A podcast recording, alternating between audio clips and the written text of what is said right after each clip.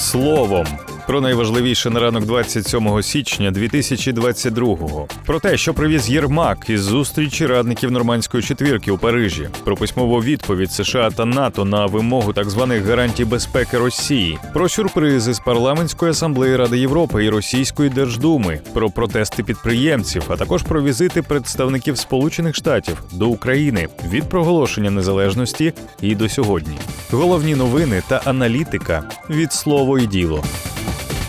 Напередодні відбулася зустріч радників нормандської четвірки. Переговори представників України, Німеччини, Франції та Росії відбулися у Парижі на тлі загострення ситуації біля українських кордонів. Зустріч політичних радників тривала понад 8 годин. Представники України та Росії, керівник офісу президента Андрій Єрмак та заступник голови адміністрації президента РФ Дмитро Козак за підсумками зустрічі провели окремі брифінги. На своєму брифінгу Єрмак сказав, що розмова була непроста. На зустрічі провели аудит мінських домовленостей. Вперше з 2019 року узгодили фінальне комюніке про те, що перемир'я повинно діяти без будь-яких умов, що є розбіжності щодо трактування мінську, але є бажання працювати над ними, і що домовленість 2020 року про припинення вогню залишається актуальною. Своєю чергою представник РФ сказав, що сторони домовилися дотримуватися перемир'я, а також зустрітися через два тижні в Берліні, щоб спробувати вирішити проблемні питання, пов'язані з виконанням мінських угод та вийти з єдиною позицією.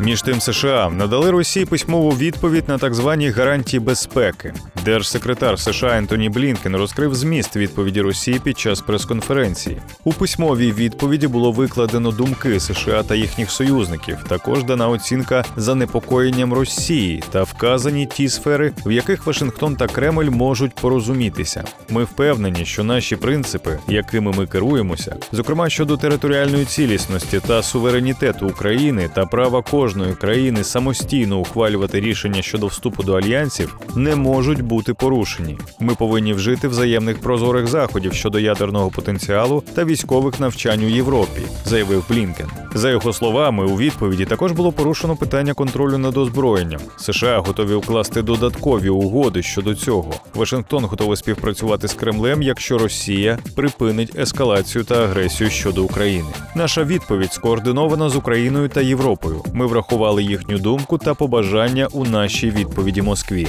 додав Блінкен. А генеральний секретар НАТО Єн Столтенберг зазначив, що Росія має утримуватися від агресивних дій та відкликати свої війська з України, Грузії та Молдови, де вони розміщуються без згоди цих країн. Водночас парламентська асамблея Ради Європи підтвердила повноваження російської делегації, які Україна намагалася оскаржити. Про це повідомив член української делегації Олексій Гончаренко. Парламентська асамблея Ради Європи ратифікувала повноваження російської делегації, які ми заперечували за 97 проти 41, зазначив нардеп.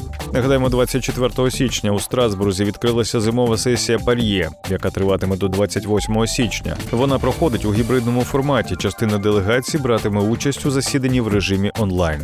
А ще партія Єдина Росія звернулася до Путіна із закликом розпочати постачання військової допомоги самопроголошеним ЛДНРам. Про це йдеться у заяві партії у Телеграм. Україну накачують західною летальною зброєю, а події в країні нагадують повернення до нацизму та бандерівщини, заявив голова цієї фракції у Держдумі Володимир Васильєв. Постачання Україні військової допомоги від західних партнерів, що передається на фоні загрози російського вторгнення та прибуття військових інструкторів, Васильєв називає підготовкою бойових дій проти мирного населення. 25 січня у Києві відбулися протести підприємців, які виступають проти скасування спрощеної системи оподаткування, а також введення обов'язкового використання РРО. Мітинг закінчився спробою штурму парламенту, а відповідно і сутичками з поліцією, та ще й з затриманнями.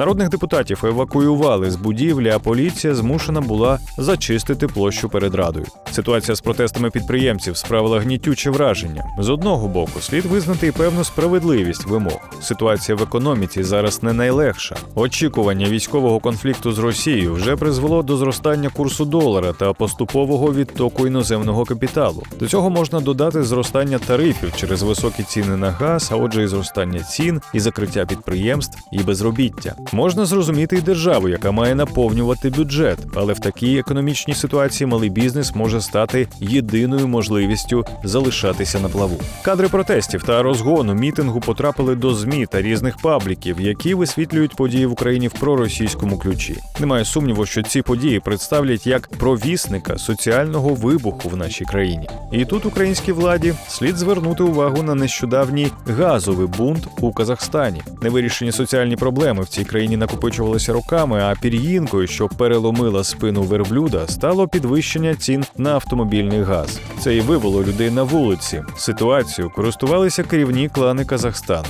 Далі були вуличні бої в Алмати, зміна влади, введення в країну миротворчого контингенту ОДКБ, де головну роль відігравали російські війська. Проте у чому полягає різниця протестних кейсів в Україні та Казахстані, та яких наслідків можна від того чекати, читайте в авторській колонці Дениса Поповича на нашому порталі та в телеграм-каналі. На тлі підвищеної загрози вторгнення Росії із візитами в Україну зачастили американські політики. 17 січня до Києва прибула двопартійна делегація Конгресу США. А за кілька днів незапланований візит до української столиці здійснив державний секретар Ентоні Блінкен. І це вже була його друга подорож до України за час каденції. А ось американські президенти досить рідко знаходили час для візитів в Україну. У серпні 1991 року до Києва приїжджав Джордж Буш старший. Тричі в Україні був Білл Клінтон. У січні 1994 року деталі цієї зустрічі не розголошували, бо візит був неофіційним. У травні 95-го та у червні 2000-го. Востаннє президент США відвідував Україну у 2008-му. Це був Джордж Буш молодший. Барак Обама за два президентських терміни так і не приїхав до України, хоча в адміністрації Петра Порошенка говорили, що готують його візит. Графік Дональда Трампа теж виявився надто завантаженим. Не набагато частіше в Україні бували віце-президенти. У серпні 1994 року Київ відвідав Альберт Гор, у вересні 2008 року Дік Чейні. Своєрідним рекордсменом за кількістю візитів в Україну є Джо Байден. На посаді віце-президента США при Обамі він приїжджав до нашої країни шість разів: тричі у 2014 році, у грудні 15-го та у січні 17-го. При цьому як президент США Байден ще не відвідував Україну. Як часто нашу країну відвідували перші особи США, коли саме і хто це був? Дізнавайтеся з нашої компактної інфографіки на сайті. Більше цифр, більше фактів, матеріалів і аналітики знаходьте на слово і діло.ua.